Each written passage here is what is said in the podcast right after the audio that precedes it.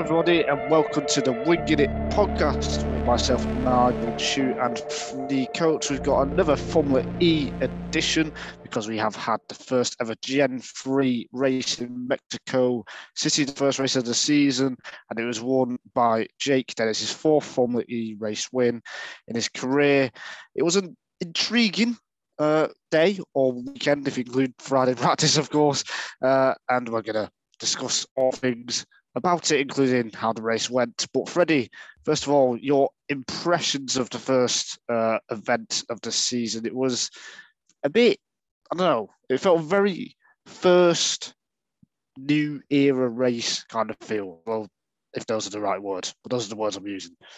Yeah, I know what you mean. The sort of teething problems were there, but also the excitement of the future was there in the same the same breath that was kind of the impression I got. I really enjoyed seeing the cars. My first impression watching the practice sessions was granted cold track, hard tires doesn't help. Well, does help this, which is that they were able to sort of throw the cars a bit and they would swap a bit, and you would see the motion of the driver in the car in a very definite way, which made them look a bit like a cart, which I enjoyed to watch. Um, they they don't race as well as the Gen 2, but you can still send them.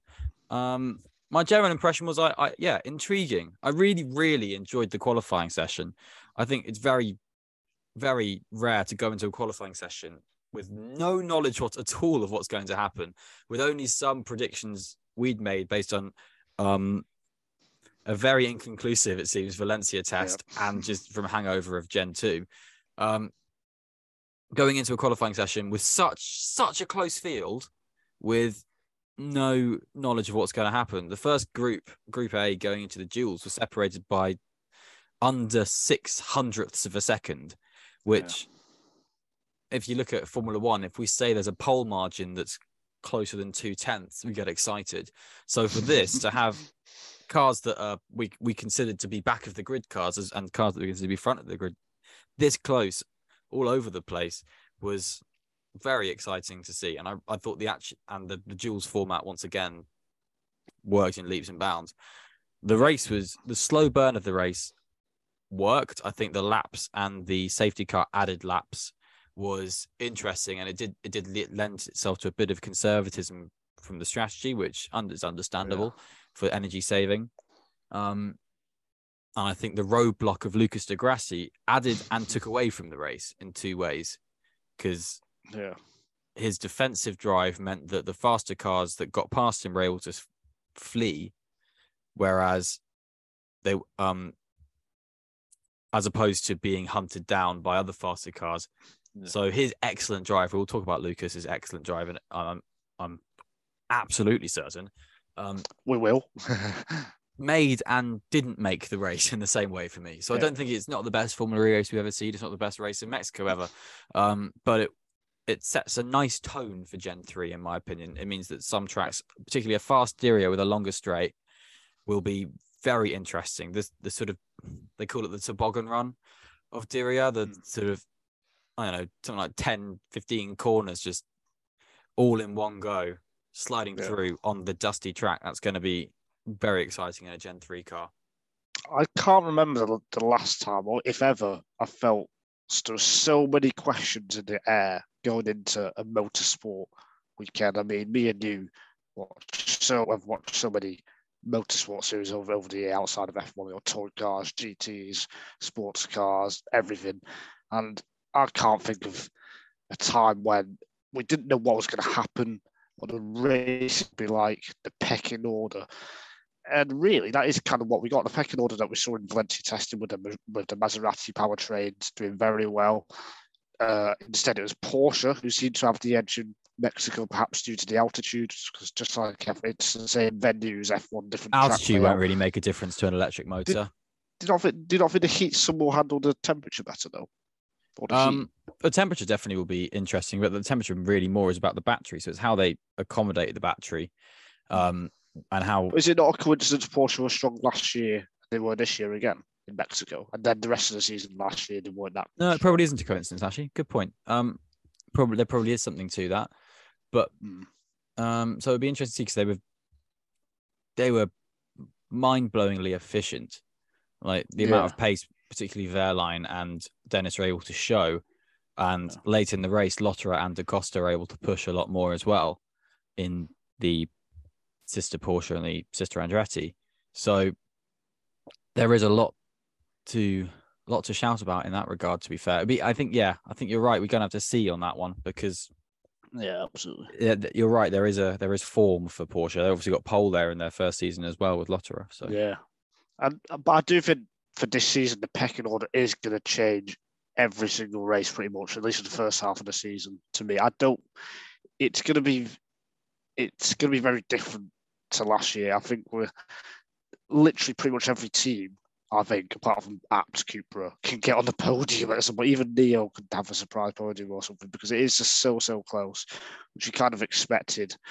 But those unknowns are still there, and that's going to take a while because I think the teams were very, very cautious. We saw, because usually with Formula E, we're used to very attacking and aggressive driving and strategy and perhaps even setup as well. But I think everyone was just they wanted to almost reach the finish line, then points and the victories and the podium was almost a, a bonus. That, that's how I kind of saw the race. That's why it, it wasn't too exciting. Yes, the first the, half of the race was filled with safety car periods, but we definitely saw less action compared to Gen 2, which I hope was just a Mexico thing. Have you got any thoughts on that about what this is the new norm in terms of overtaking and racing?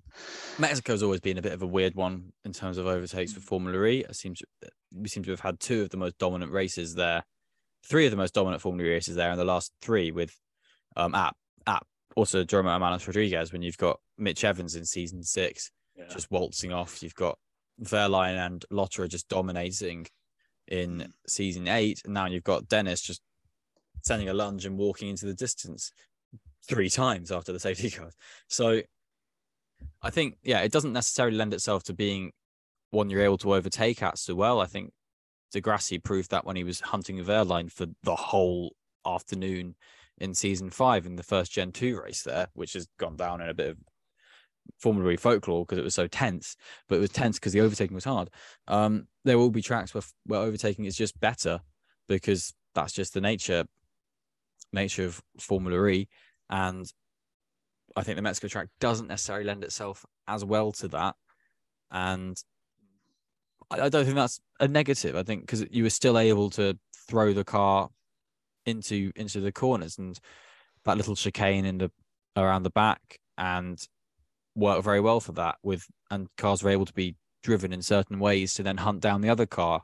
So there was pure racing there and it was difficult racing and it was racing you couldn't barge your way through but you could send a dive bomb so i i think for analyzing it from just this one race yeah there's there's potential We'll get onto the drivers and the incidents in a minute. Just attack mode, obviously, we saw the new strategy with that. Uh, you can either use it for two minutes and two minutes again, or three minutes and one minute, one minute and three minutes, uh, four minutes in total for all three strategies. It did seem a little bit less effective. Again, that could just be a Mexico thing, but uh, we didn't see the pace difference in lap time or on the track in the race, I felt. i think this will come with development um i think four minutes was not enough time to add anything because when you've done one minute in a one minute 14 15 lap then it just means that you've got one overtaking opportunity which you can't catch up Yeah. back to because of the with the attack mode advantage so in the way that a four minute attack mode would allow you to fall back and then catch up and then overtake in one session if your rival doesn't in one segment if your rival doesn't take it it doesn't really have that effect because you can't use it for the Yeah. full four minutes so i wouldn't be surprised if not necessarily the next two or three races but mid-season onwards they up it to sort of a, a seven minute or an eight minute allocation when you can do a four and a four or a five and a three that kind of Yeah. thing maybe six minutes you can do three and three and or something like that i wouldn't be surprised if it's upped to that Yeah, I agree. Uh, I think one thing we agreed on, really touched on at, near the start, uh, the, adding the laps on, that was a big, big plus because if that was previous seasons where we had 45 minutes one lap, most of the race would have been under safety car, even with the added time on. So adding the five laps at the end, they could have. Well, I'm not sure but I felt like we could have found that found out a bit earlier that they were adding on added on those five laps because we didn't know that it was five. But yeah, I they think- only have they, yeah, they have a designated amount of time. I think it- whatever it is, something like eighty percent of the race where it can be Yeah. under safety car, and then it will make a difference. So I think when that's over, then they announce. But I, I don't know if you can push that forward. I think it was, I think it was like two thirds of the race in the forty-five minute races. So Hmm. yeah, maybe we could find out a bit sooner. But granted, it's part of the energy strategy. They don't want to give too much away. Yeah, Um, and because it is quite good when they, they get and they when they get cooked. And um, I think you saw that with quite a few conservative strategies, particularly from the from the front runners and the midfield. Um, Yeah. in sort of DS Penske and uh, Dennis, who were able to sort of preserve quite a bit, and they Yeah. it worked, but they had a bit of spare energy at the end. Dennis did pull away over the last two three laps a bit more because he was able to, but that's the game you've got to play, and they don't want to get burnt like they have been before. So, I Yeah. think they were conservative. I didn't think there would be five laps. If I was strategizing that, I would have thought there'd be three or four, but there was a lot of safety cars, so I I was Yeah. impressed. I thought it worked nicely.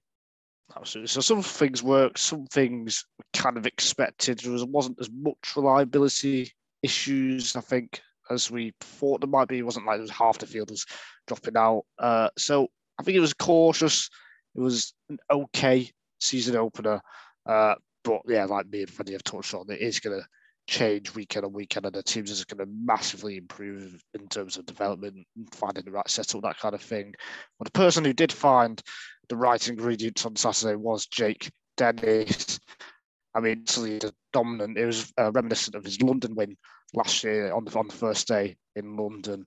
I mean, once he got past di Grassi, it was never in doubt, really, was it, Freddie? No, it wasn't when he was able to pull a gap so quickly. Um, he was definitely able to waltz away with it, and he had complete control of that race. I think it was it was the fact that he was de- desperately in the fight for pole position with a flapping around front wing in that final Yeah. duel says a lot about the pace of that weekend. And the pace of the Andretti Porsche was very, very strong, with Lotterer definitely showing good pace as well. Just didn't quite have the steel when he needed to because he locked up in in in his qualifying duel against di Grassi, which otherwise it could have been very legitimately a front row for um Andretti. Andretti, and it could have been a fight between both of them, which would have, I think, been probably a really interesting race because I think they both would have raced pretty hard, particularly seeing the way Lotter was able to fight Hughes later on in the race. So I, I think I think there's um they definitely did very well that team this weekend, and Yeah. it would be interesting to see where that goes. Dennis did drive brilliantly, and it was a deserved win, very deserved win. Hundred percent. Yeah, didn't didn't put a foot wrong. Took advantage of that small mistake from di Grassi by going wide when he went wide at turn one. Then went went for it straight at the next corner. And it's interesting because Dennis had Lotter told me in Valencia that they were expected to be in the midfield, and so did Mahindra actually, which is uh, di Grassi's team. But then they ended up being front runners. Yes, di Grassi's efficiency wasn't that great, uh, and it that efficiency or that poor efficiency meant Pascal Wehrlein was able to get by. I think what we saw there with Wehrlein, his few seasons in Formula E, to, to be able to get the job done early was Jake Hughes didn't and was taking a few unusual lines. I thought was Jake Hughes, and he never really got close at the right moments. We kind of saw the racecraft experience that you needed in E between Wehrlein and Hughes there. That's why Wehrlein came second, and Hughes ended up getting uh, didn't get past di Grassi, and then uh, Lotter got him as well there, Freddie. Yeah, Wehrlein's and Wehrlein and Porsche strategized themselves ahead of Hughes very nicely with their attack mode. They they sold the dummy pretty nicely on that and used a lot of good. They again they had that efficiency to use that pace to really hunt down in their attack mode phase and Yeah. get ahead of Hughes and use that efficiency again to get really close to di Grassi because di Grassi needed to go really slowly through that sort of back end complex. It's double apex right hander complex. He needed to go very slow there to regen so he could pull away and keep them keep essentially Hughes and Wehrlein at arm's length at the right points. But Wehrlein had that back pocket efficiency to throw throw it at him when he needed to. Wasn't quite there for the Nissan powertrain and the McLaren. Didn't quite have that buffer of efficiency to what the Porsche had, but he definitely had a lot more and definitely should have been able to get past.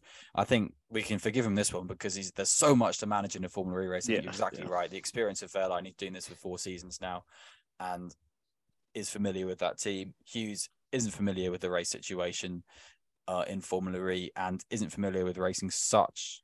You know, I mean, if, if the first if you've got to do a definite overtake for a podium, I think bottom of your list for people you're going to want to overtake is Lucas di Grassi, him Yeah. maybe Sam Bird, and they're gonna they're gonna they're gonna defend, and he defended incredibly well.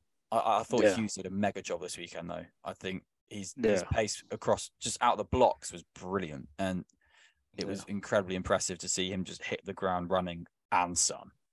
Yeah, it kind of shows as well because yeah, he's been a sim driver for Mercedes, which is the McLaren team effectively now in terms of personnel.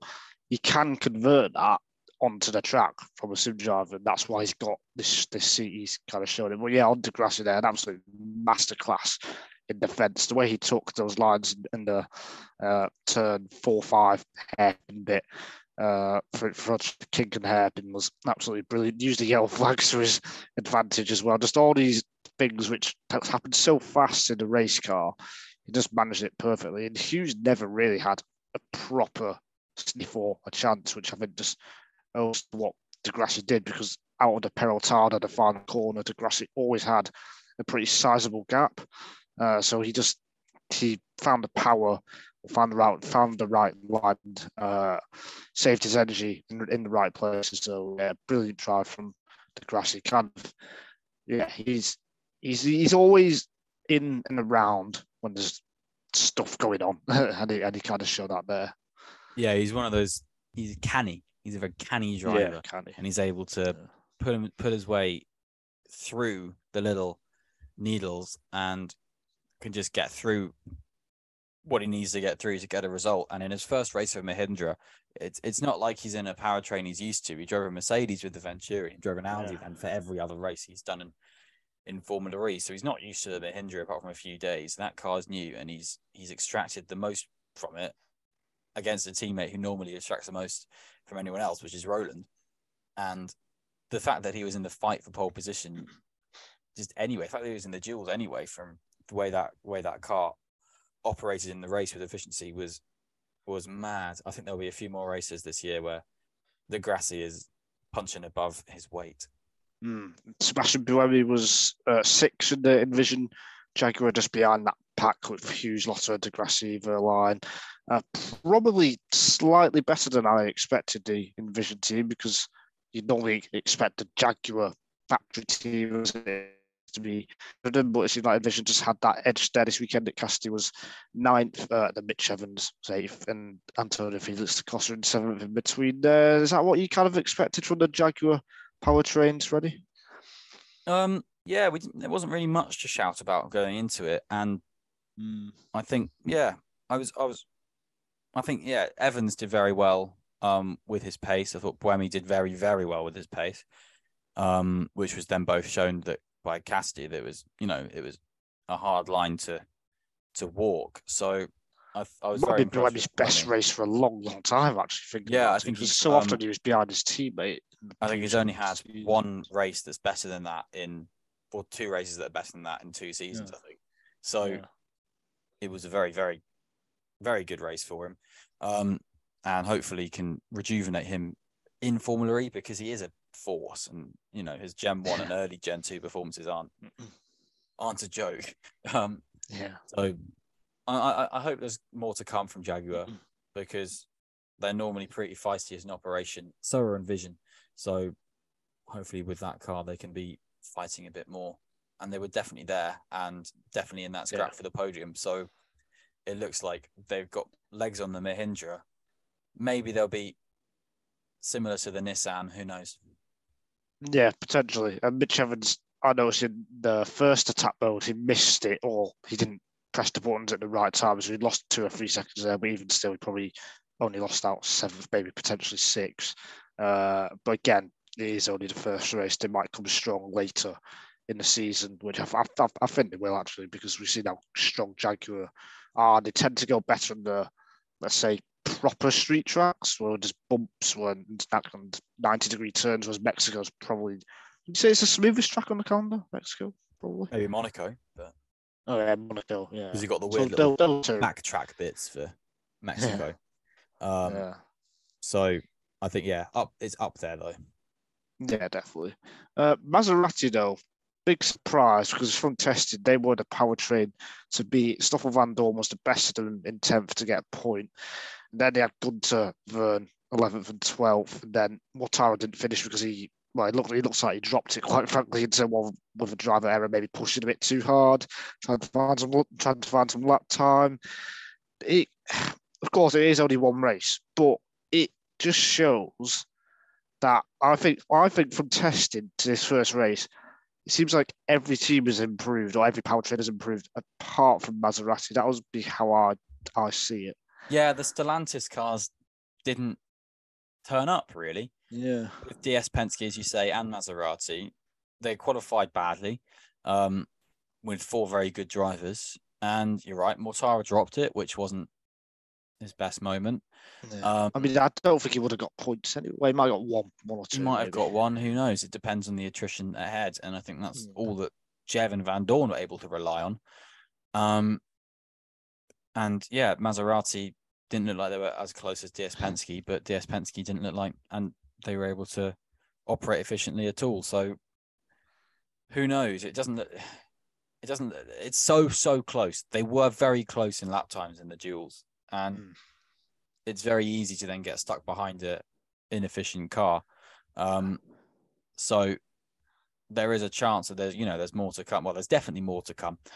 It's not just a chance. So it's not a chance. So it'll be interesting to see how that develops because, like you say, Porsche have definitely found something in the in the three weeks since Valencia. Um, Nissan look a lot better than they did as well. So Yeah. I think it, it, it's quick. It's a quick run now. We've got two weeks off, and then we've got Diriyah, then we've got two weeks off, and then Cape Town, and then India is very close as well, and Yeah. Sao Paulo. They're all re- that that kind of run is quick and stretched out. They've got to go to a lot of places, so it's going to be there's going to be a lot of sort of software work they've got to do very very quickly, and it can be done. And the best way to learn is on track. So hopefully they'll be able to figure something out and be able to be. Who knows? You know, will it be cameo appearances at the front or will it be definite? We don't know. We don't know. Yeah. And, and this is the thing with Diriyah, which is in two weeks' time, by the way, with it being a double header.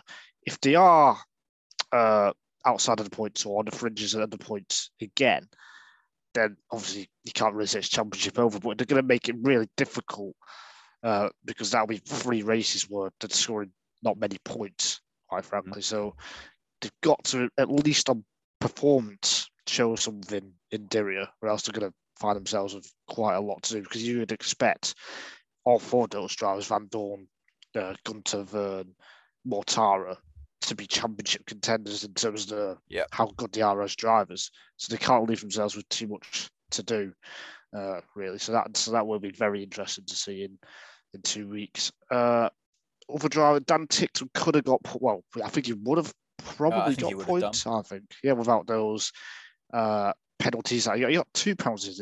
Two penalties at the end. Didn't he? A drive through an and he oversped. penalty and a penalty for leaving the track and gaining an advantage. So we Yeah, didn't see that. we didn't see. what happened. Yeah. He was at the back. Um, unfortunately, because he did do a mega qualifying, and his Hmm. the only thing that let him down was his duels allocation. I think if he'd been up against uh Buemi or di Grassi, he would have got through that, but he was up against um Hughes, and Hughes did a mega job. So yeah. I think Absolutely. I think I think there's a lot to come from that Neo car as well. Yeah, much much better than this season. This could be one of the best seasons, best seasons Neil have had for a while. Informally, uh, Robin Franz has broken his wrist, unfortunately, in that incident he had uh, at the chicane on the first lap of the race. It was a bit weird. That I don't know if it was his own fault or did something break in the car and he couldn't brake. We're not too sure. To me, it looked like he was just caught out by Okay. the um stagnation ahead. I think it was a bit of a gap between him coming around that corner and the car ahead anyway. So he just took it normally.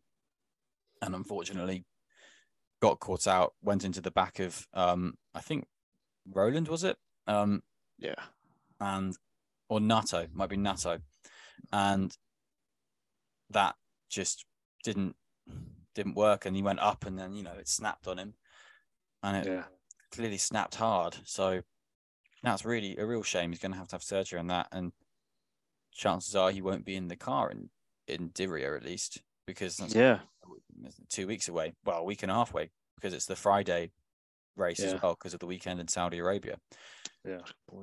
So I don't know what apps have in place with that. Um, who knows if there's any replacement? It feels a bit sour to talk about it now. Because, but yeah, sending best to Robin France because that's that's pretty painful, particularly in the first lap. Yeah, absolutely. Let's hope uh, Franz is back in the car soon. Daniel Abt uh, potentially could uh, replace Yeah, him. He a hasn't shout. driven in Formula for a while, but that'll be the. He, he's almost like the Nico Hulkenberg of used to be in F1 in terms of super Formula, Formula E, I think, this season. But yeah, hopefully uh, Robin Franz is okay. Uh, so that was the race. Th- There will be more exciting races guaranteed this season. That was, in Formula E terms, quite a low key, uh, typical first first season new new era race. And we're just going to finish off on some positive kind of news, although it is about for like negative reasons, I guess. Uh, the breaking, sorry, I'm, lo- I'm losing my voice. I've been everywhere this week. uh, the breaking in, in Formula E, or the, there's been sorry, there's been some crashes in Formula E before this weekend in testing, even even before the official Valencia test. We did see one incident on Friday in Mexico when Mitch Evans, uh, it wasn't seen on the TV cameras, but he the systems shut down effectively, and this is allegedly because of the there's a problem with the brakes. Formula E worth it. Were going to bring in a secondary additional brake to the rear uh, for failures like this, so then the drivers can stop in time and don't go head on into a wall like Evans unfortunately did. And luckily, he was okay. This has been fast tracked. Uh, this was announced just before the weekend. This has been fast tracked to the next race in Diriyah in a couple of weeks' time. So this is great news because we did not want to see more incidents like this. And thankfully, Evans's crash on Friday was the only crash uh, that of that nature where the car just wouldn't stop and it hit the barrier. So yeah, very positive news, Freddie. Very positive that nothing bad happened to Mitch, that he was able to continue in the race um, in the weekend to do then the race and everything. Um, and very positive they've been able to fast track and you know really get going on this break. I think it was very clear that it was a very serious issue, and they probably were quite conservative with their estimations of when they would be able to bring it in.